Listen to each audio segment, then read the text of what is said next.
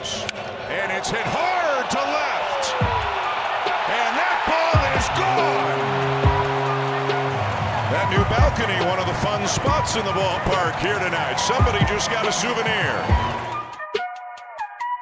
Hey, what's going on? It's at the letters for Wednesday, April 12th. Arden Zwelling, Ben Nicholson Smith. Our producers are Christian Ryan and Nick Andrade. Ben, it is the morning after the Blue Jays home opener at a renovated Rogers Center where we, uh, well, not we because we've been on the road with them, but where Blue Jays fans and uh, people in Toronto finally got an up close look at the, these uh, these new look Blue Jays, these refurbished Blue Jays. They've totally overhauled the lineup, the shape of the offense is different. Uh, they're not going to just try to out homer opponents this year anymore. They're going to have an approach. They're going to shorten up. They're going to go the other way, defense and base running, baby. Uh, and what do they do in uh, in the opener? They get five home runs from five different players and outslug a team looking just like the uh, the Blue Jays of old. Yeah, uh, you'll take five home runs anytime, especially from five different players. That's a great way for the Blue Jays to start their home schedule. And I think it, it really was uh, quite the event at Rogers Center. I mean, to have a full house is always fun, and it looked great. I mean, the the ballpark is the same Rogers Center that Blue Jays fans have been watching baseball in for 35 years. It is one of the older facilities in baseball. That's not going to change, but there were some meaningful changes to the ballpark, and I think that's a pretty key aspect of what it means to be a Blue Jays fan is to go down there in person and really to me like some of the things that stood out most were having fans just right at the outfield wall. Seeing it when it's empty, seeing it in the drafting drawings is so different than seeing it when it's filled with actual people.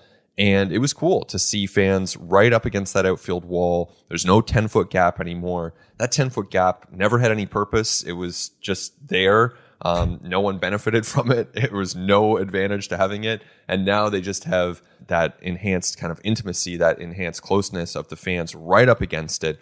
The bullpens right in the mix. Uh, really cool to see that. I think the bullpens are going to be um, an awesome aspect of of what unfolds there. So you know, I, I just think that really along the outfield level, that's the biggest shift for me observing day one of of the new ballpark or the renovated ballpark. So Rogers Center is just like gigantic, honestly, when you think about it, because you you sit there and you look out at the outfield and you're like, oh, you know, it's like, yeah, they, they've done a lot of work, but it's I don't know, what's that, thirty percent of the building, the outfield, essentially, when you think about how big the actual lower bowl is for the the rest of it. So it kind of just because of how it gets dwarfed by the size of the building, you don't really like realize the extent of the renovation, like how much work went into that. And then you start kind of like hearing about the renovation and it's like oh right like they worked you know for essentially like 6 months straight like 6 days a week with 300 400 workers on site every day, uh, you know, working long days to, um, you know, what, like over 2 million pounds of concrete and you're restoring 18,000 seats. And I mean, like, uh, like a million pounds of steel being installed and, you know, like 10,000 gallons of paint. Like, it's just an insane amount of work that was done out there. So you don't really even appreciate the extent of it, I think, just because of how big Rogers Center is. And then also, that also makes me think of like, what is next off season going to be like? Because if we flash forward to December 2023 or maybe January 2024, some of this will depend on how deep into the postseason the Blue Jays go.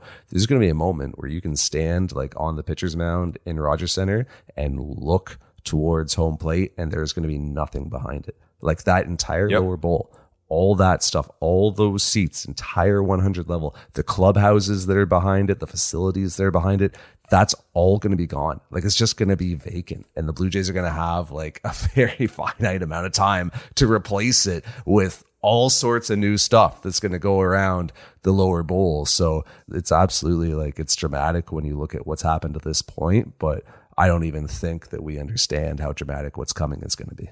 Yeah, more to come for sure. The seats in the 100 level will be replaced. There'll be some club seating down there. Um, but even already, I mean, it's a different it's a different feel um, to be at the ballpark and watching this team play in a in a different environment. And it is a different looking team, I think, even if uh, they did kind of revert to some of their old ways in the opener. Although, you know, reverting to your old ways, if it's hitting five home runs, like that's good. That's the kind of regression you want to be you want to be going back to. Um, the Jays will welcome that, and it's still a team that is doing some things in different ways. And to me, what stands out most on that front is just Kevin Kiermaier. I mean, it's quite an experience to watch Kevin Kiermaier play. I think, especially defensively. I was looking at this before we started recording. This is a guy who has a seven war season, couple five war seasons. Like he has been an elite player in the major leagues before. And what we're seeing from him right now is absolutely elite player. It's not even just like all star player. We're seeing elite player, impact player. Now, is he going to sustain this all season? Of course not. He's not going to hit home runs at this rate. He's not going to be driving in runs at this rate. That's fine. He might miss some time. He's 32. He's not 25 anymore. But for him to even demonstrate for an 11 game stretch that he can play at an elite level, because again, that's what this is. This is like, you know, down ballot MVP production from your number nine hitter who's making incredible catches in the outfield, who's cutting balls off. Like even that ball in left center field, Spencer Torkelson hits it. Kevin Kiermaier's like chasing it down, trying to get a play at second base. After the game, he was basically like crushed that he didn't get Spencer Torkelson at second base on a ball that, like, for a lot of outfielders, that might be like at the wall. They're picking it up. Torkelson's comfortably rounding second base. Like, this is the kind of play that we're seeing right now. And again, it's not going to continue at this level, but it's been pretty impressive to watch. It's funny. I remember when the Blue Jays uh, signed Kevin Kiermaier this offseason. I wrote, I did like a deep dive at Sportsnet, and it was I don't know, it was called like like what Kevin Kiermaier could bring to the Blue Jays, and I kind of broke it down. Um, and the first section was defense, and the second section was base running, and then it was offense, and then it was whatever else, right? But I put that was purposeful that I put defense and base running like at one and two because this was the idea with Kevin Kiermaier. The Blue Jays didn't like acquire Kevin Kiermaier thinking that he was going to hit 400 or whatever he's hitting right now through 11 or 12 games. Like I think the Blue Jays are probably very pleasantly surprised by that, but I don't think that's why they signed Kevin Kiermaier. They signed him for the overall package, and so much of that with him is like his defense and base running, and we just get uh, in our position, like you know, as media and and elsewhere, like we just get way too fixated on like what's a guy's OPS, what's his batting average. Like if you're just a DH if you're Brandon Belt, okay, that's when you go, all right, what's your OPS? Like, how often are you walking? How often are you slugging? With a guy like Kevin Kiermaier, it's really a total package. And I think that, you know, as the Blue Jays sought to really like diversify skill sets on their roster, um, sought to like improve their base running, sought to improve their outfield defense. They looked at how well rounded Kevin Kiermaier was in those areas, some of the elite skills that he clearly still has. You look at his stats this year. Do I think that his offensive production is going to maintain throughout the rest of the season? No, I do not. Do I think that his sprint speed and his outs above average is going to maintain throughout the rest of the season? Yes, I very much do. I think that he's going to continue being just that good. So I think the Blue Jays looked at the $9 million or something around there that they offered Kevin Kiermaier for one year and they said, yeah, he's going to outperform this salary considering all around contributions, considering that war number that you cited, which includes the value of, of defense and base running, he's going to outperform the salary, uh, you know, if he's able to be healthy coming off of hip surgery. And I think that's why they acquired him. Well, yeah, and and already he's been worth 0.7 war. so, you know, he's coming close to to making up that contract if you go on a dollars per war, you know, within the first month of the season. So, it's shaping up to be a great deal for the Jays, an impact deal. This is, you know, exactly what you could have hoped for. It's pretty much the best case scenario version of of Kevin Kiermaier. And, and I think too, like offensively, he was kind of, you know, half joking after the game on Tuesday. He said he had set a goal for himself uh, this season to not hit any home runs because that can kind of keep him geared toward the opposite field, making sure that he's letting the ball travel into the zone, getting a good look, not trying to get you know uh, cheat on the ball and and really sell out for home runs. Um, then all of a sudden he hits a home run. So it, you know they'll they'll take that, but it's not just that. And obviously Tuesday was it might be the game of the year for Kevin Kiermaier, right? Like that was, it's going to be tough to beat uh, a home run robbery in front of a sellout crowd and hitting a home run. Well hit ball right field. And it's gone. First as a Blue Jay for Kevin game. One away and he gets one. Yeah, he's plus two. But it's not just that. And, you know, I was even reflecting back to the series in Kansas City, which you and I were both at, Arden, and there was a play in one of the games where he hits like a bleeder up the middle, like just this little ground ball, and he ends up at second base with a double. You know, this is the kind of play that should not happen in the major leagues, but it's what he's capable of doing because he is just out there looking for any advantage. And because he's healthy, because his hips are under him, he's able to take advantage of his speed and really play with a sense of abandon. I promise you that I said on this podcast over the offseason, like just watch Kevin Kiermaier become a fan favorite within the first month of the year because he's going to turn a single into a double at some point and he's going to rob a, you know, somebody of a hit in the outfield at some point. And I probably would have said like over the first month. I didn't think it was going to be over the first week. Then I First was day. talking for, I was talking to Kevin before the opener, like at BP, because I was just kind of like get, getting some, you know, thoughts from the outfielders on the new dimensions and the walls, like how they're playing, right? Because they all went out there in the afternoon. Mark Budzinski, the Blue Jays outfield coach, went out there with his fungo and some pitching machines, like fired balls off the wall. And it was like, oh, okay, yeah, the wall's like kind of hard. And like right now, the bounce is kind of dead, but maybe that'll change. And oh, hey, there's around the bullpens, we've got these new chain link fences with these stanchions. And there are like some interesting areas at the top of those chain link fences where you could get some unexpected bounces. So the Blue Jays did all that work. Then Bud like walked all the outfielders around the wall and showed them various unique angles and things to expect. So I was talking to like Varsho and, and and guys about this, and and uh, Kevin says to me, he goes like, I just hope like at some point this season. I get the opportunity to like pull a ball back over that eight foot wall in center. I just hope that opportunity comes to me at some point this year.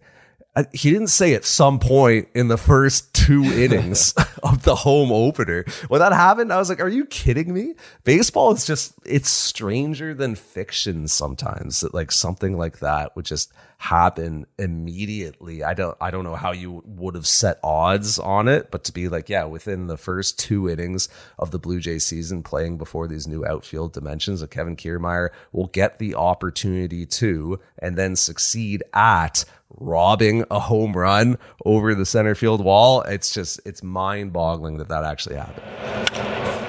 As Kerry Carpenter hits one to center field. Backpedaling Kiermaier. Jumps. He's got it.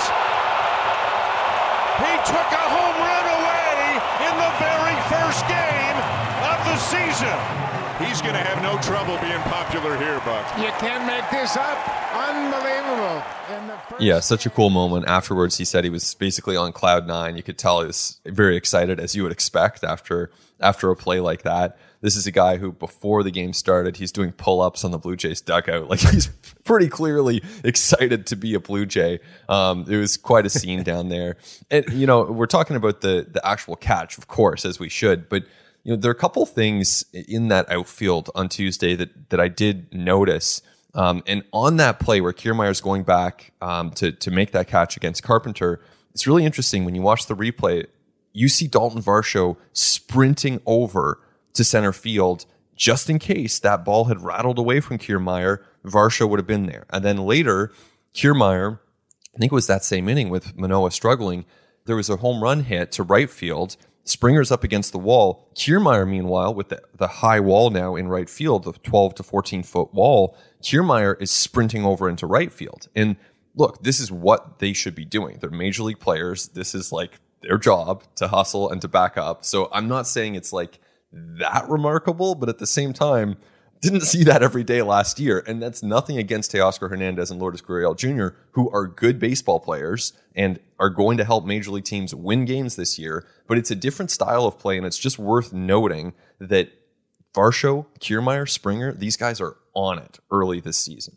Well, and that's part of what Bud went over with them before the game was like we need to be like on our backups here in the in the outfield because you can get some unexpected bounces that will Yeah. for like Springer in right field with that like bullpen that juts in, it's 359 in the power alley to right center. You might get a bounce that goes back into center field, right? And could so like Springer, like if for he can kind of play it square and try to read it, but it might bounce like laterally, unexpectedly in a direction that he is not moving towards. And then he has to get moving and accelerate in that direction. So that's why you're going to see on balls to right and left, Kevin Kiermaier sprinting in either direction. And honestly, it's like it's Kevin Kiermaier. He'd do this anyway.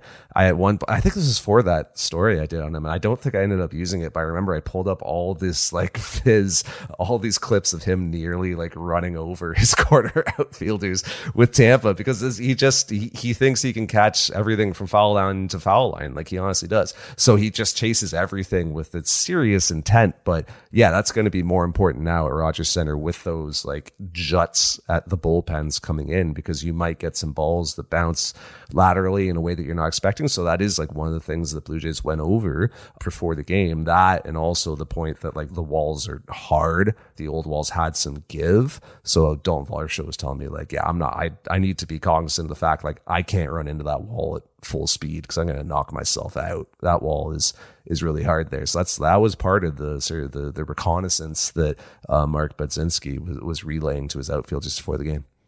And it's interesting, you know, talking to people around the Jays and then also asking AJ Hinch about this before the game. There's a sense that it'll probably take a couple days for these outfielders to get comfortable with it.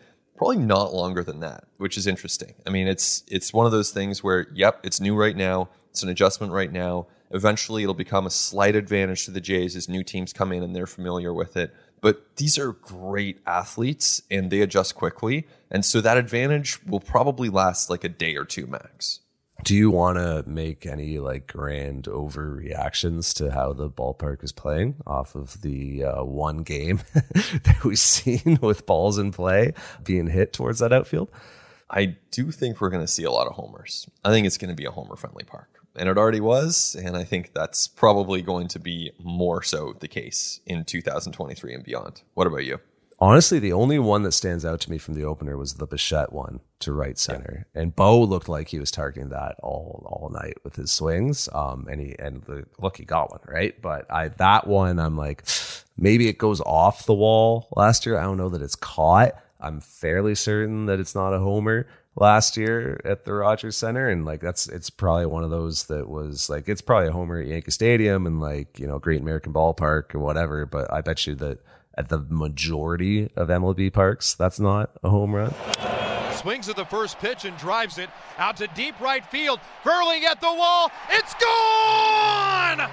Bo Bichette starts the eighth with his fourth home run of the season. It's the But that's the only one from the opener that stands out to me as like a quote unquote Rogers Center homer. I thought the rest of them were pretty true homers, like balls that were crushed and going to be out anyway.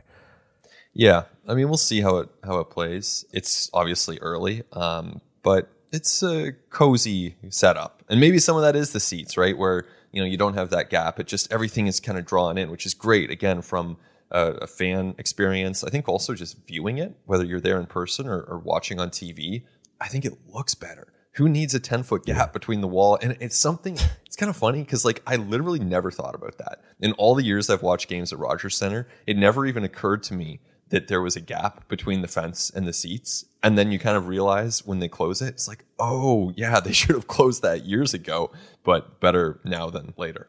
I mean, they that was so that they could make it a football field, right? Like because they would rotate Yeah. things, and so like that's why they had that. And so also for concerts and things like that, it was more of a multi-purpose facility, which made sense in the late '80s and early '90s. That's what people wanted. But it's 2023 now, and it's a ballpark, and people want a ballpark, uh, and it is uh, becoming that. It's about 30% ballpark now, and after uh, next winter, it should be close to 100% ballpark. The thing I would caution against is just like reading anything into the balls that we see in play right now and saying, oh, this is going to be a homer happy place. Oh, offense is going to be this or it's going to be that. Like, honestly, like it, it just from actually talking to people who have done this work with modeling and with kind of trying to project how it's going to play, you need two to three years of balls in play to actually feel confident in saying, okay, the ballpark plays this way. Until you have like, that's the sample that you need. That's the amount of data, not just one game. And honestly, not even just 81 honestly not even Yeah. 81 games we're talking three seasons worth of data before like people who actually do this for a living will be like okay i can say with some certainty that roger center plays this way because like the blue jays have done like this work the dimensions of the walls the heights the angles like that's all that's not a mistake like that's, all purposeful right because that's because like the blue jays took batted ball distributions and overlaid them on different dimensions and different heights and things like that. But you, it's so hard to account for a lot of the other sort of factors there when you think about, well, roof open versus roof closed. And then what's the wind with, you know, various at various months and when you know the roof's open during the day and during the night what's the air temperature? How does that affect it? Um you know how the amount of foul ground right? Like how many what's that going to mean? You know how, like the netting right? The netting is higher now in various parts and the ball hits a net and it's dead automatically. Like all that stuff factors into it and a lot of that stuff is really hard to account for in a model on a computer just until you just get balls flying in the real world and actually see how it happens. So I think the Blue Jays feel they've done the best job possible to make it neutral to what it was in the past. But ultimately, I mean, you're working with a pretty imperfect system for doing that. So like, I think, you know, I think you're ultimately like, absolutely there's going to be doubles that are now going to be homers. I think there might be homers that now become doubles. So maybe that, that kind of counterbalances. Um, but ultimately, like we just are not going to know for years, for like three years, how this ballpark truly plays. So I would say just be careful about, you know, anyone who's saying this ballpark is this today. Yeah, uh, of course. There's no substitute for data. We need more information there. Um, but absent that that information, if I had to guess, I'm going to guess that it's going to be a Homer happy place. Um, but yes, that is a guess at this point. Well, the other thing I, I have come to understand is that like size of outfield is a massive factor as well. And so this is a smaller outfield to patrol. And the Blue Jays outfield defenders, as you mentioned earlier in the podcast, have gone a lot better. So I think the Blue Jays are actually legitimately going to have a very high outs above average defensively this year because like there's you know Kevin Yeah. Kiermaier and George Springer and Dalton Varsho are just patrolling less ground. Like that's like that's part of the Coors Field effect. Honestly, is that like the outfield is huge. Man, in Kansas City, you were there. That outfield Yeah. is massive. It's so big. So like at a certain point, like you could push the walls back to 500 feet, but then you're just creating more ground for your outfielders to cover, and they just can't like actually feasibly cover that much. They're gonna have all kinds of doubles and triples falling in, right? So I that's part of why I think like outfield, like size of outfield is really meaningful in how a ballpark plays and how a team does defensively from an outfield standpoint. It's kind of related to how like when you order some of the best outfield defenders in MLB year over year, it's almost always the speediest guys because speed is huge in outfield defense. Like it really does correlate really strongly. And hey, man, what are we seeing from Kevin Kiermaier this year? Absolutely elite, like 95th percentile sprint speed. It adds up. Yeah, absolutely. You have to have that um, that speed. Kiermaier right now has the health to cover that ground. Varsho, young, fast, he can cover that ground. Springer giving you some good reads um, in right field, making good decisions, throwing better. It's a very, very strong defensive outfield. the Blue Jays sprint speed leaders so far through 11 games. Number one, Kevin Kiermaier. Number two, Whit Merrifield. Number three, George Springer. Varsho's at five. So like Yeah. Kiermaier, Springer, Varsho in your top five, like that's one point on that. It's huge to have your three outfielders like being some of your fastest players on the team. Point number two on that. Number one, two, three, Kiermaier, Merrifield, and Springer, to the point that we were making a few podcasts ago. Blue Jays lead league in fast veterans. Those guys right. are all like 33, 34. You know, Matt Chapman's up there on the list as well. And we should talk about Chapman too. That's a guy who's like going to turn 30 later this month. Blue Jays lead the league in those speedy veterans.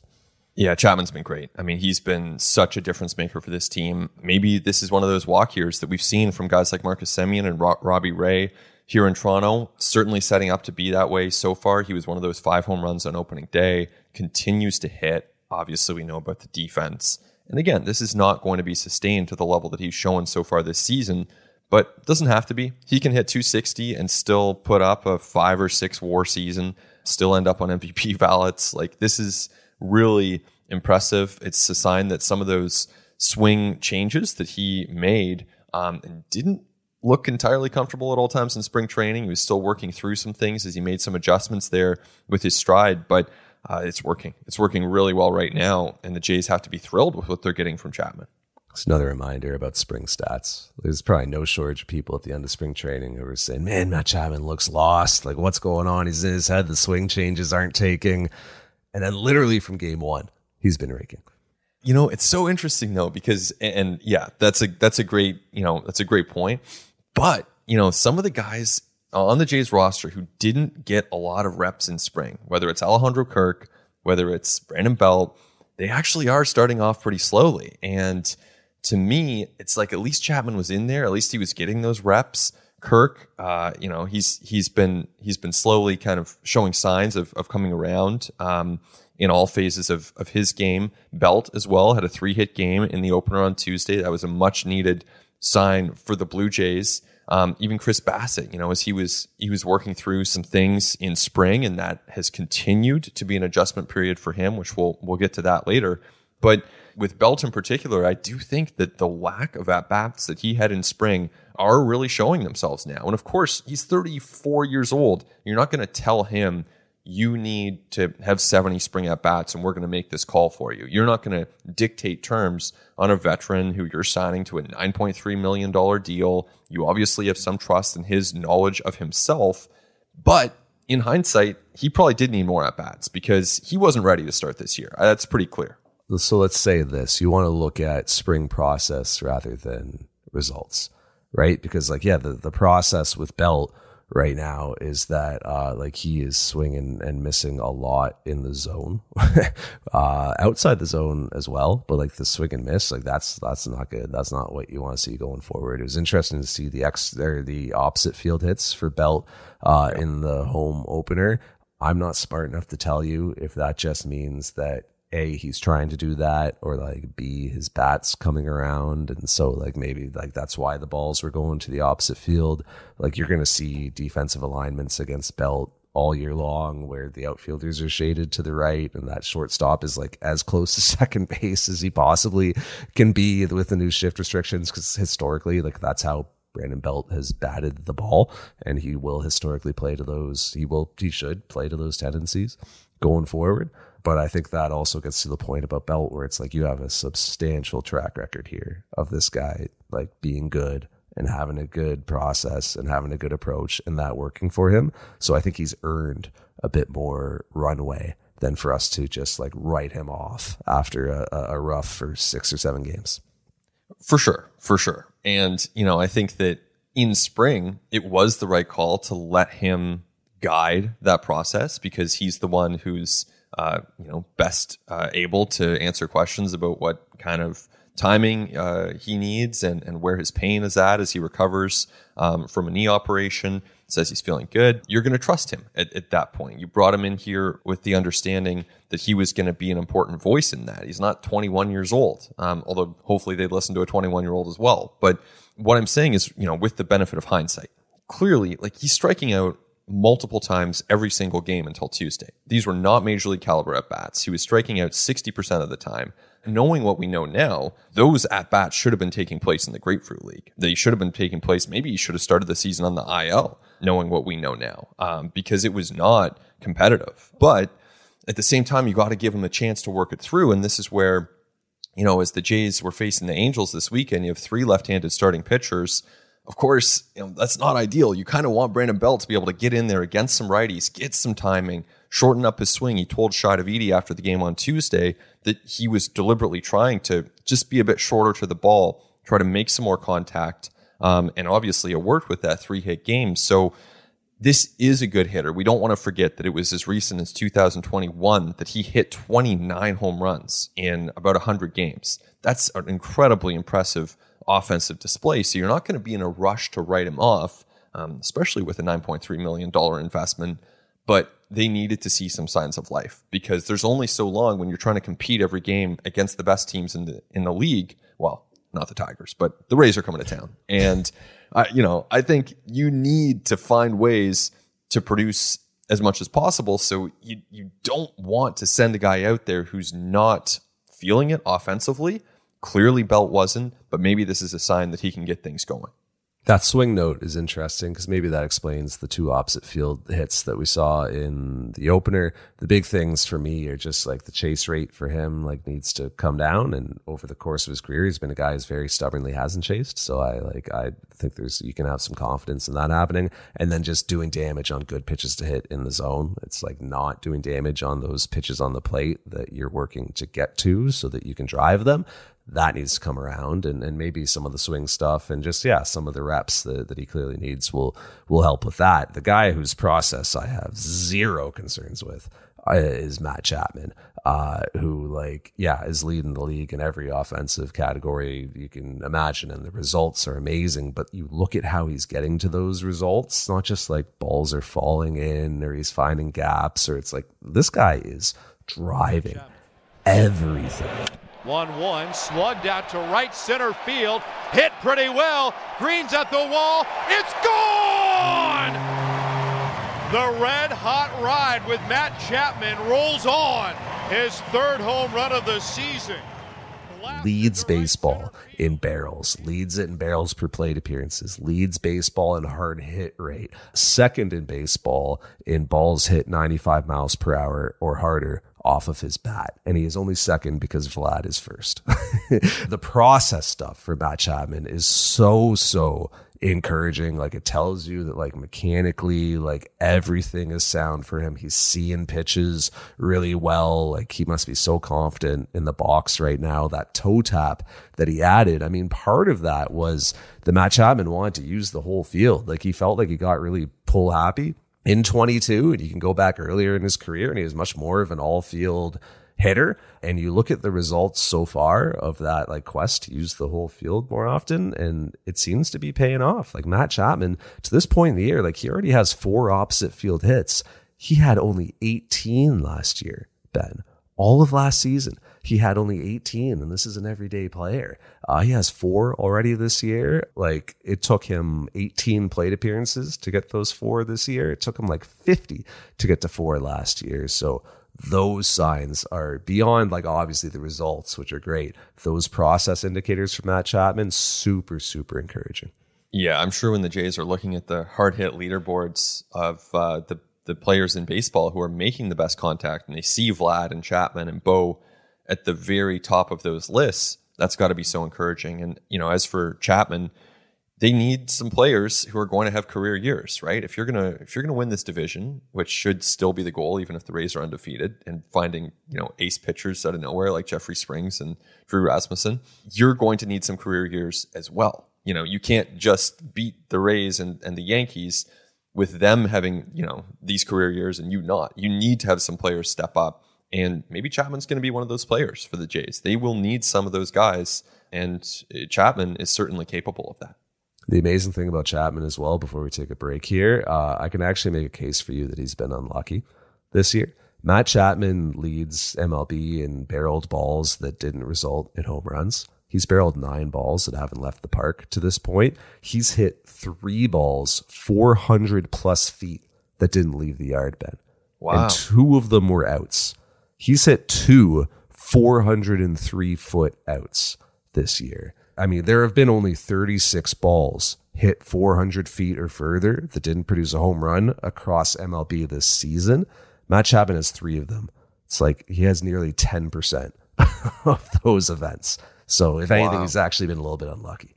Yeah, that's that's wild. It reminds me of Carpenter with the Tigers, who hit about 799 feet of fly ball outs to Kevin Kiermaier the other day. You're just kind of thinking, man, for the Tigers team that has like very, very little going right for it, that's pretty rough. But yeah, for Chapman, good news. And uh, I, I'm sure the Jays can reasonably expect that more of those balls will fall in as they move ahead.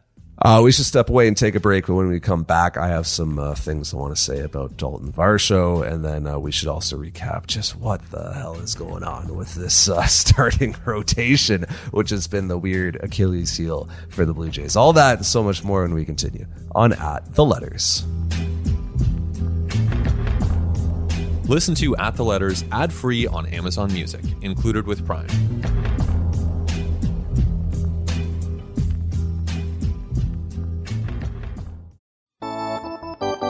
It continues on at the letters Arden Zwelling, Ben Nicholson Smith. Thanks as always to our producers, Christian Ryan and Nick Andrade. And thanks as always to you for listening. You can send us an email. It's at the letters at sportsnet.ca.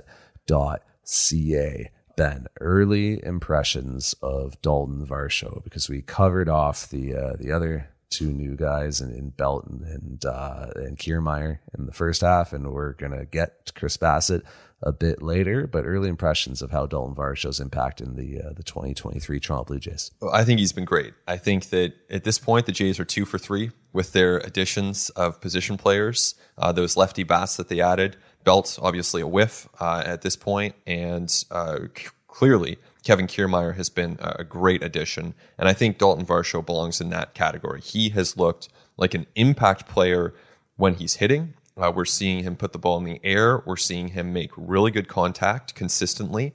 We're seeing him drop down a few bunts here and there. Uh, great base runner, someone who's got seemingly really good instincts on the base paths and in the outfield, where he's just cutting off balls, getting to balls in the corner. I haven't seen, I don't think, any balls like rattling around left field while opponents circle the bases. Uh, Varsho to me looks like an all star. He looks like someone that you want on your team for years to come. And that's what the Blue Jays wanted. Uh, they certainly paid a high price to get him because Gabriel Moreno is is also a very very good player. But this has the makings of a win win trade, one where Arizona benefits and the Blue Jays, I think, are very happy with Daulton Varsho, and I think they should be because he's been tremendous so far. With all the normal caveats, right? Week and a half into the season, it's small sample theater. It is what it is. I am adjusting my expectations upwards on Daulton Varsho, and I am like, I have to do a mea culpa. I was low on Daulton Varsho, and I was wrong coming into the season. And what I missed was that this is a player who's still developing. And this is a player who's still getting better. Like this guy's 26. Yeah. Right? Like he's that's two years younger than Cavan Biggio, Santiago Espinal, and Danny Jansen. The Blue Jays, uh, as I mentioned in the first half, acquired Kevin Kiermaier because they believed he would raise the bar for outfield defense and he would bring a lot of, you know, base running. Like they acquired Daulton Varsho because the Blue Jays think that he's a really good all around player who is still on the upswing and still getting better and actually has a much higher ceiling to reach over the four years of which he has, they have club control over him remaining. And I think that we are already seeing that development happen this year. Like we're already seeing Daulton Varsho unlock some of that previously untapped potential. He hit his first opposite field home run last week against uh, against Kansas City Royals since 2021. Blue Jays leading two to one, and Varsho sends one in the air, fairly well hit to the opposite field, and it's gone.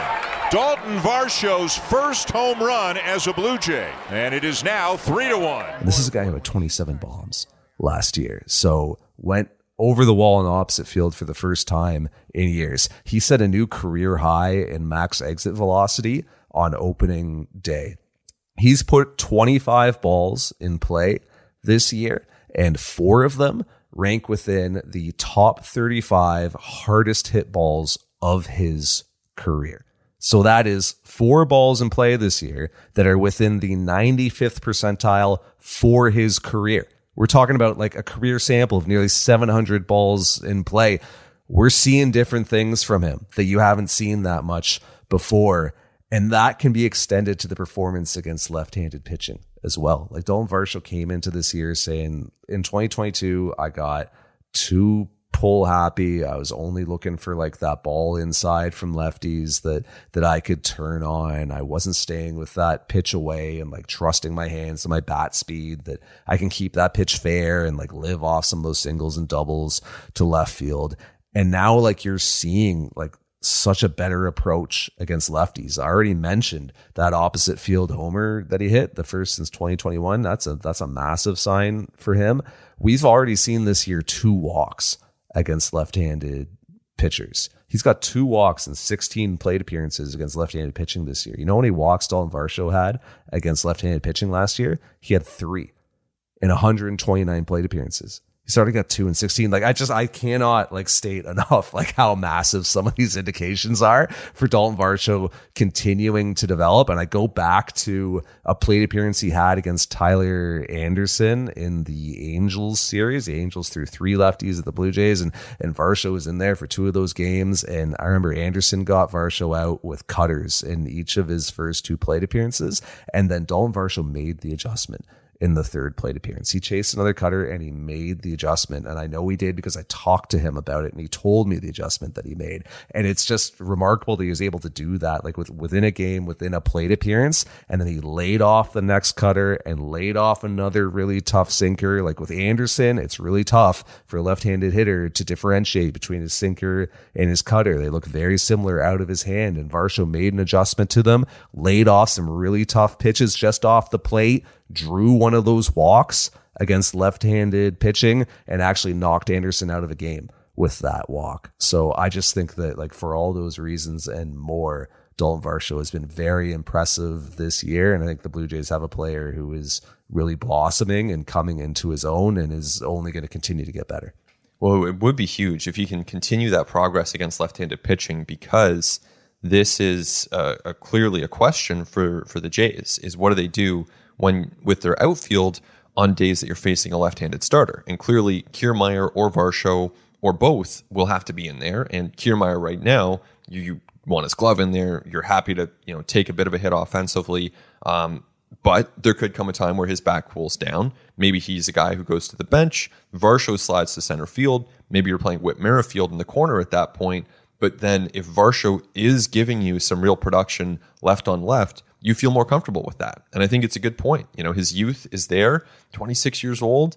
This is an age where guys take strides. Um, they've had some experience in the major leagues. Varsho certainly has, and if he can can build on that to the point that he's maybe an average hitter or even slightly below against lefties, but you're comfortable having him in there, that would be a nice stride forward for the Jays. He's just such a smart, heady ball player. I know this kind of strays into like the the soft science part of it, and not you know not really territory that you and I often tread, but like he is just uh, his reads in the outfield are tremendous. When he threw out um I forget who he threw out at the plate in the Royals series, but you look at the, just the way he positioned himself behind that ball in left field, just how just like smart and cerebral he was with the way that he approached that, the little curl that he took at the end just to get everything as, that he possibly could behind that throw. It was the second hardest throw of his career. By the way, Daulton Varsho, not a huge throwing arm, but like positioned himself so well on that play, honestly, just to get everything behind it and throw out a base runner at home and take a run off the board. Again, like run prevention matters. Like a run prevented is just as uh, valuable as a run produced. You're seeing Varsho do that smart with the bunt decisions too, as you mentioned, right? Like those those drag bunts to the first base side. Nobody does it more than Daulton Varsho in this game. He's 16 of 17 since 2021. Part of that is his speed. He's super fast home to first. So like that helps him certainly. But part of that is just the moments he chooses to do it. And I look back to the one against Detmers in the Angels series where Matt Chapman just hit a grand slam. The place is going nuts. Detmers on the mound is like gotta be feeling it where he's like, oh geez, I just gave up like four runs with one swing. Oh God, what's going on here? You know, they're still showing replays of the Chapman grand slam and Varsho immediately first pitch, bang drop down the bunt. What a perfect spot for it. Like what a perfect moment to do that. Executes it and then Detmers is out of the game Again, Varsho knocks a starter out of the game with a heady, intelligent play like that bunt, just like the walk against Anderson, which drove him from a game. I just think that little things like that are actually really, really big things. Well, I I have a theory that it's easier to be a heady, intelligent player when you have the athleticism and, and the health, of course, that Varsho has because he moves around so well. He's able to get himself in good positions. I mean, you could be, you know, let's say Alejandro Kirk or Brandon Belt, someone who doesn't have the foot speed of a Daulton Varsho. You might know in your head that this is a great time to to drop down a bunt. But if you're not confident that you can beat it down the line, you're probably not going to do it. And so Varsho has the awareness, has the uh, baseball IQ to make those calls, and he has the athleticism to back them up and to put himself into those positions and execute. So it's really a great combination. Um, I think it's a welcome addition um, to the Blue Jays to have players who can who can do that. They've certainly got a bunch of them. You know, George Springer makes some really good decisions out there. You know, you've you've obviously got a guy like Cavan Biggio, who's regarded as a great base runner. And so all those things can add up. Kevin Kiermaier in that discussion, of course, but you need those. It's it's a long season. You're playing a lot of really close games. Um, sometimes you'll hit five home runs, but sometimes you won't. And a play like that can make the difference between a win and a loss. It has been a much more aesthetically pleasing uh, brand of baseball to watch from the Toronto Blue Jays. I'll I'll say that. The only place where that has not been true, honestly, is in the starting pitching uh, aside from Kevin Gausman, uh, you know, not a lot to like about the way the Blue Jays starters have been performing to this point. Uh, I'll let you take your pick, man. Would you like to dive in on Alec Manoah, who looked really rough in the home opener? Would you like to go back to Chris Bassitt, who's continuing to have, you know, figure things out with his mechanics and his velo? Uh, or do you want to look at, uh, you know, Jose Berrios and, and Yusei Kikuchi? A lot to choose from, which is not where the Blue Jays want to be, right? They want to just have everything cruising along. Um, and really, Gausman, as we record this, he's about to start on Wednesday. But as we record this, he's had two great starts, um, and that's where you want to be. I, I think it's interesting to start almost with with Gausman in relation to Bassitt because there is a contrast there. Kevin Gausman also had to make a lot of adjustments in spring training with respect to the pitch timer, what it would mean for him to start his delivery with his rocking back and forth on the mound. Going into spring, if you had asked us, Arden, I would guess that we probably would have pegged Kevin Gausman and Chris Bassitt as probably the two guys who would have the biggest adjustments to make with respect to adapting to the pitch clock. I certainly would have um, pointed to those guys. I would have thrown Manoah in there just because he was one of the slowest workers Right. last year. So I would have thrown Manoah in there as well. And he has been making some adjustments. Um, it's interesting, too, just as a quick note, how in Kansas City he was throwing the ball out of play um, to buy himself some time. At least that's me saying that. Alec Manoah said that he just was not liking the balls. So let's note that that was what he said. But I, I think that in a broad sense, at least, uh, that's going to be a tactic that some pitchers use to get themselves a few more seconds. Is uh, I don't like this ball, restart the clock, get a new ball. But back to Bassitt and and Gausman, you look at at Gausman, he's been able to make those adjustments really well. Bassitt has not so far, and that's by his own admission. He's searching for his mechanics. He's been having issues with the pitchcom technology. He's been trying to get on the same page as his catchers, Jansen and then Kirk. It really has been a challenge for him. The mechanical issues, from what he uh, said publicly, have contributed to a drop in velocity, which is really not good because it's not like he was working with 96 to begin with. He's down about a mile, a mile and a half on his fastballs. And so it adds up to a pretty messy two starts for Bassitt. And he's kind of discombobulated from what we've seen so far. Now, his second start was better. But again, in contrast to Gausman, he has not been able to make those adjustments. It's just been a longer adjustment period. And it makes sense. He has seven or eight pitches on any given night. There's a lot going on. He's had some technological mishaps with the PitchCom devices. It's been a challenge for him, but the Jays really do need him to figure this out. And ideally, it would have happened in spring training. Now here they are, is what it is. But they he's a really important pitcher to this staff, and they need him to get it sorted.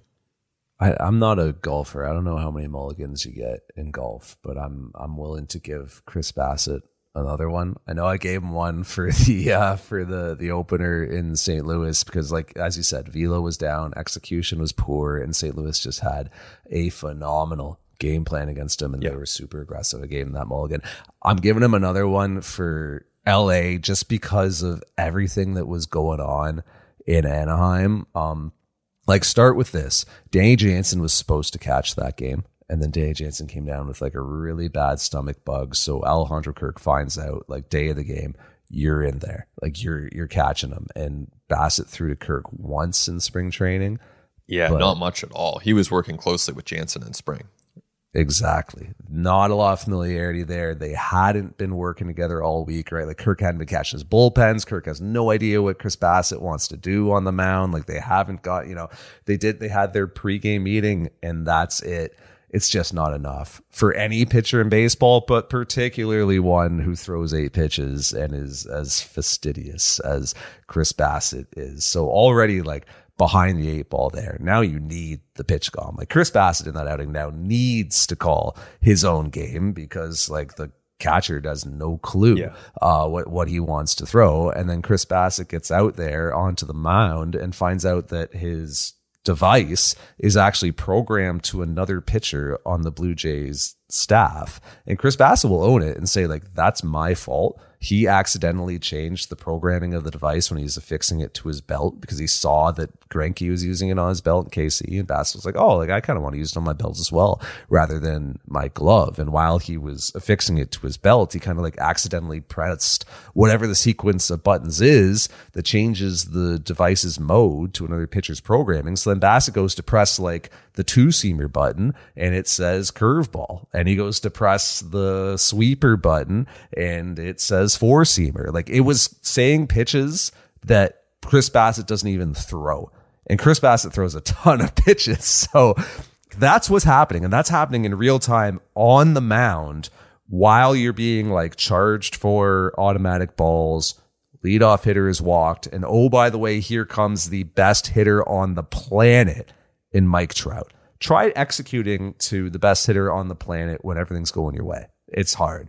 But when everything's spiraling on you, it's even harder. Mike Trout took Chris Bassitt deep. Bassitt took ownership for this after the game, for the mistakes and for the way that things went for him. But from after that Trout plate appearance on, once they got the PitchCom sorted, once like he had kind of explained a little bit to Alejandro Kirk what the process was going to be going forward, he was kind of Chris Bassitt from that point forward, throwing eight different pitches. Swinging strikes was six different pitches. I forget the total number of swinging strikes, but I believe it might have been close to double digits, if not into double digits.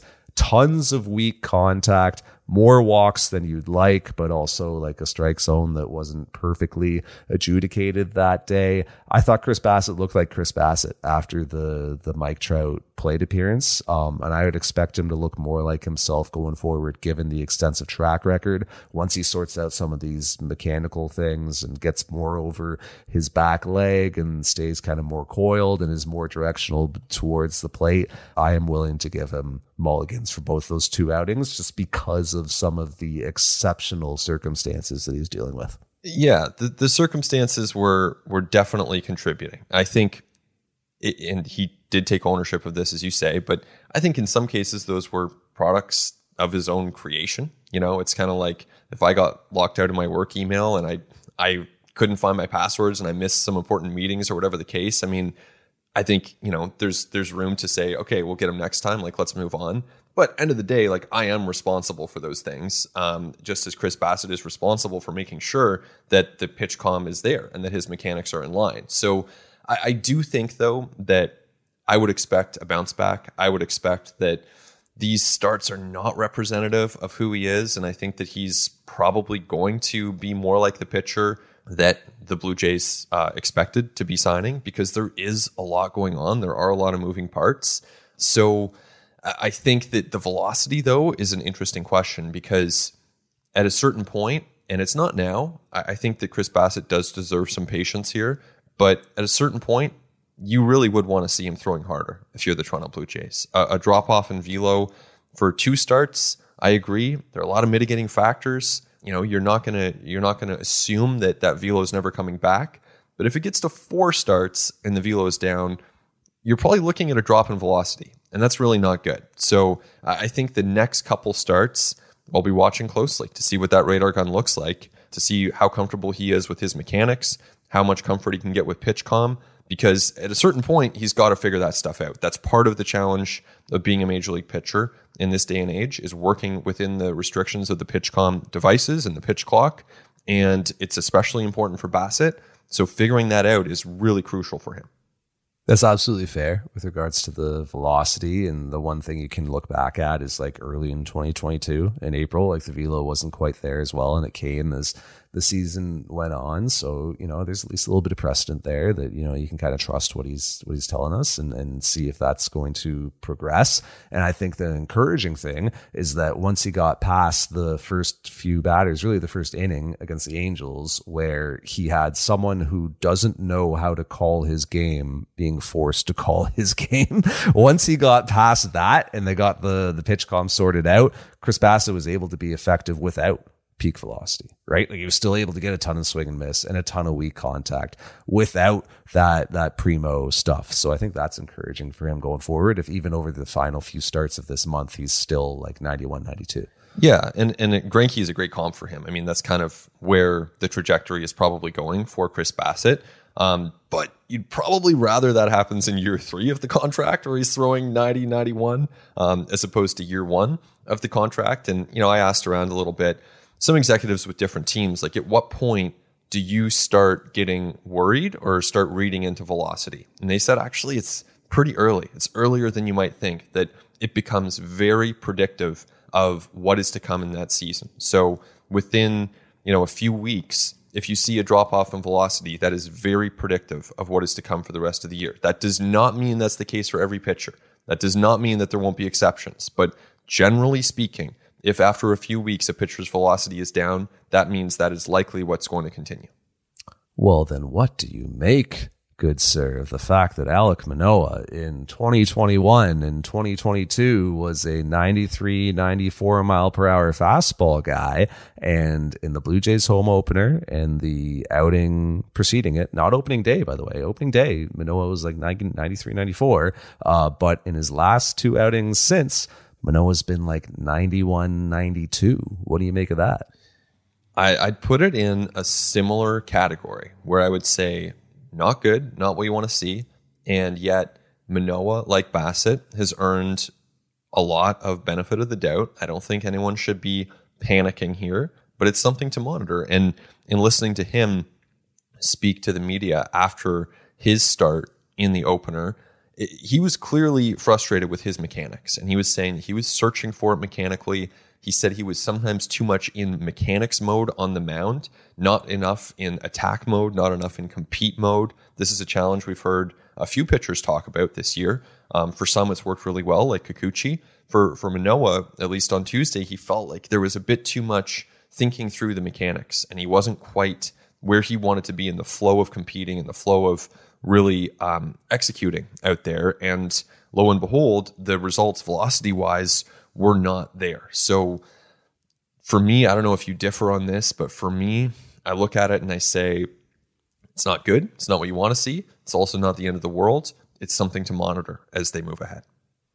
It's been a little bit of whack a mole with Manoah, honestly, because uh, on opening day, like true opening day in St. Louis, the the velo was there, but his slider was not good. Like his slider got hit against uh, against the Cardinals, and then the second outing of the year, slider was much better, a lot more effective, but the velo wasn't there. And then in the home opener at Rogers Center, velo wasn't there and I mean, the slider, like the stuff was okay. Manoah just could not command it. Like he was missing so consistently early with his slider uh, extension side. So, like, by which I mean, like, you know, a, away from a righty and back foot to a lefty. Like he was just missing by so much that Tigers hitters just like were laying off of spin and just sitting on fastballs. And when those fastballs are 91, 92, uh, you know, Nick Maton ends up like parking one, right? Like that's, and, and I thought the patience and selectivity from the Tigers was great as well in drawing as many walks as they did against Manoah because he was leaving a lot of fastballs up in hittable locations. I would have understood if the Tigers were starting to get aggressive against those pitches, but they really like worked an approach and took their walks and were like this close to like blowing that thing wide open. It's a credit to Manoah that he actually only allowed three runs a night when he pitched, honestly, like pretty poorly. Um, but yeah, you could see him fighting his mechanics on the mound, honestly, with that slider. Like you could see him doing different things mechanically. And he's one of the better guys in baseball at making in game adjustments and reading swings and reacting to what's happening in a game and making little adjustments. Um, I think he just had a hard time on Tuesday, like finding it. And then, as you mentioned, like got too into adjustment mode rather than just like, all right, what do I have that's working? And let's use that. Let's compete. Let's battle. Let's find a way to maximize what is actually working for me today instead of trying to like regain the stuff that isn't. So it's interesting because each time out for him, it's just kind of been something a little different that has been off. Um, and I can't really put my finger on exactly what's going on. I just know that, uh, you know, his side session is going to be uh, pretty involved when he throws it between, uh, you know, the, the home opener start and his next one. Well, yeah, give him credit for staying in that game and competing and finding ways to continue to get outs, even when he did not have his best stuff, when he did not have his mechanics. I think it's also interesting. Manoah is someone that we've really only seen good. Like he's been so consistently good as a major league pitcher, Cy Young finalist in his first season. And I, I do think that he's entitled to work through some things um, and to develop on the go as still a young pitcher who's 25 years old and and really shot through the upper minors of the Jays system, shot through the minors period of of the Jays system. Um, and so if he runs into uh, some struggles and, and has to work some things out in the majors, I think he's entitled to that. Now, you'd much rather he's doing that with 93, 94 than 91, 92. So that's worth monitoring. Um, and it would be a lot easier if, you know, guys like Kikuchi and Berrios were giving a bit more consistency in the rotation to go along with Gausman. It's just a, it's a weird time of year with, with velocity because like even Kevin Gausman's fastball velocity has been down and like was down in his second outing of the year, right? Like there were times in that one where he was like 90, 91. Like he reached back for 94 a few times. Um, but like, yeah, he was probably without it in front of me, I would say he probably averaged like 91 and a half or somewhere in there. And what, it was like six shutout innings. he struck out seven. So yeah. it was a great outing for him. And I would say with Manoah's second outing and with Gausman's second outing, those were in Kansas City in cold weather.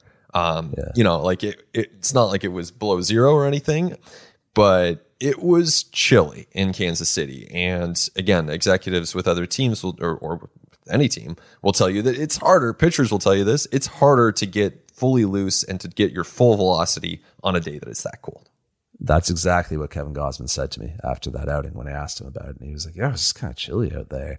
And I was like, I know. I was sitting in the camera well. Like, it's yeah. cold, man. It was cold in Kansas City. And it was even colder, honestly, in St. Louis on uh, at least one of the days, if not a couple of them. So it's, yeah, some of the early season velocity stuff. Like, yeah, like, yes, it's, you obviously don't want to see it but there can be some some extenuating circumstances and factors that go into that. So I thought you put it well when you said like it means something different for each pitcher. Like it's a very individualized thing from pitcher to pitcher.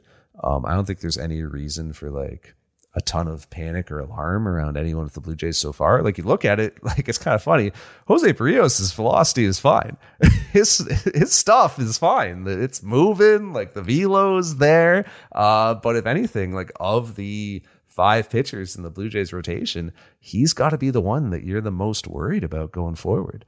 Yeah, there's a. I think the worry is kind of scattered around at this point. Um, not that there's necessarily like it's deep, well distributed. Yeah, exactly. Um, I don't know that there's deep, deep. Oh yeah, Berrios actually. Long term, there should be real concern long term with Berrios. I mean, I understand why they made the deal at the time. I understand it, but he signed through 2028. He's making 20 plus million a year. It doesn't look like a good contract. It's just the way it is. So, you know, eh, we'll see what happens. Um, he's still young enough at 28 for that whole perspective outlook to change. Um, the Blue Jays working behind the scenes to make sure it does. You know, so we'll see. At this point, you know, we all know how it looks, and you know, I, I think with Berrios, like you say, I mean, the stuff is there. He's sitting kind of 91 to 95 in a given start with his fastball, and you know, curveball and changeup are are in there, but he's uh, someone who's going to see a lot of left-handed batters. Um, we talked about this before, but teams like to stack their lineups with lefties against Berrios, and he's just allowing a lot of hits, a lot of pretty solid contact. So I certainly don't have it all figured out, but you know, you look at the results, you look at the way he's getting there, and he looks more like a number five starter than a number two starter it's so baffling with Berrios, and I'm just reminded of 22, right? Because it was like throughout the season, 15 different times the Blue Jays thought they'd addressed it and thought they'd found what it was, whether it was it was tipping or it was a mechanical thing, it was lanes, it was usage, it was sequences, and then each time it actually that didn't end up being the fix and i just remember like riding those waves throughout the year like even talking to people and being like oh, okay this is what it was this was the problem and it's good now and then I, like i did that like 15 times last year. And now i feel like i'm doing it again this year where it's just like baffling with Berrios sometimes where he'll carve up shohei ohtani right? Like he'll look amazing with certain sequences to really good hitters. And then it'll be like uh, Luis Rengifo, who he falls behind and leaves a cookie to and gives up a bomb, or like Hunter Renfroe will get him on just a really poorly located fastball like there you know and then there will be these weird like pitches off the plate that Bobby Witt Jr. will come up with like a couple hits against Ohtani had a double off of Berrios on like a slider like down below the zone like one of those balls that only Ohtani gets to um, so he'll give up damage on like those sort of pitchers pitches, but then also he'll lay, you know, a 92 mile per hour fastball that's not moving a whole ton right into a hitter's happy zone and pay the price for that as well. It just feels like the margin for error is so thin for him. Um, and yeah, I, I wouldn't blame him and the Blue Jays if they are looking at like just trying to like just trying to adjust anything right now, just trying to find that one eureka moment to get him back to a place where uh, you know he, he, can get out of these these outings that just spiral on him. Yeah, and there's a lot of uh, time left for him. I, I, think that there's certainly no danger of, of him losing that rotation spot. I mean, it's it's obviously his to to roll with for uh, years.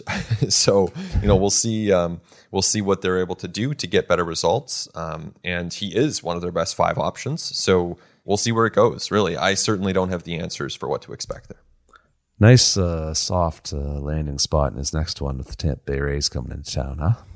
That's that's the challenge, right? And you know they don't play the Rays as much, they don't play the Yankees as much, but you still um, you know, certainly coming up this weekend, that's going to be a real test for the Jays. I, am pretty interested to see how that series unfolds. I think it'll be a really good one. Hopefully, the dome's open at some point, maybe for a couple of those day games if the weather stays really nice here in Toronto. But should be a lot of fun. I mean, the Rays are really, really good team with some great pitching and uh, certainly the envy of baseball. I think with the way that they've been able to come up with some pitchers uh, who are you know ace caliber jeffrey springs boom drew rasmussen like along with mcclanahan along with glasnow it is an impressive group. And it's incredible that like they lose zach eflin to the il a hit to the rotation and it's okay. We'll just call up taj bradley one of the best minor league starters like one of the top prospects in the game. Yeah yeah, it's uh, it's incredible, very impressive. And then they got some hitters too with Arozarena and Franco having a great year, and Yandy Diaz contributing. So you know, it's a it's a really good team. It's a balanced team. Certainly, way better than the Tigers. The Jays should watching the Tigers that opener. The Jays should sweep this series. Like I know you can't, you can't. It's not that simple in baseball. They might lose the next two, but they should sweep this series. Yeah, two out of three is fine. I think you want to win every series. It's hard to take like even the Royals. Royals are not a good team, and the Blue Jays, you know, lost a game to the Royals. It's hard to win a series. Mm-hmm. It really is. It is. Um, yeah, but yeah, you know, I, I'm I've been like trying to bring this back around to something somewhat positive to end on, so we're not just ending on a dour note. Uh, but I, I think that's fair. Like the the weekend series, Blue Jays versus Rays, two really good teams, two good lineups, two teams that if the Blue Jays do sweep the Tigers, as you are 100 percent predicting that they are definitely going to do, uh, then uh, and I, I imagine the Rays will come in at like 13 and 0, trying to you know make history uh, Friday, Saturday, Sunday, like if the roof's open, good pitching, or at least from the Rays, good pitching. Uh, you know, like the, ball's flying everywhere the new ballpark. Oh, if we get the roof open, get to see what some of those outfield spaces look like with sun on them. yeah, man, that'll be a good time. That'll be a great series. And I'm excited for fans of the Blue Jays who are there in person to see the pace of play in real time because it's amazing. It's it's awesome. I mean, in the time that we've taken to record this podcast, uh, you could play seven innings. It's it's a, honestly the new rules are so good. Yeah, uh, you know what? Being on the sidelines uh, for the last, I haven't really felt that pace of play when the Blue Jays have been out here playing these like three and a half hour games. Like, what was it? The finale in LA was over That was a and a half hours. Yeah, that was. the Blue Jays have played a couple uh, pretty long ones, but yeah, I do think that like over time you're going to see a lot more of those kind of two hour and thirty minute games. It's just great for the sport. it's awesome. All right, uh, that's going to be it for us. Uh, I want to thank you all for listening. want to thank our producers, Nick Andrade and Christian Ryan. He's Ben Nicholson Smith. I'm Arden Zwelling. We'll talk to you next time on At the Letters.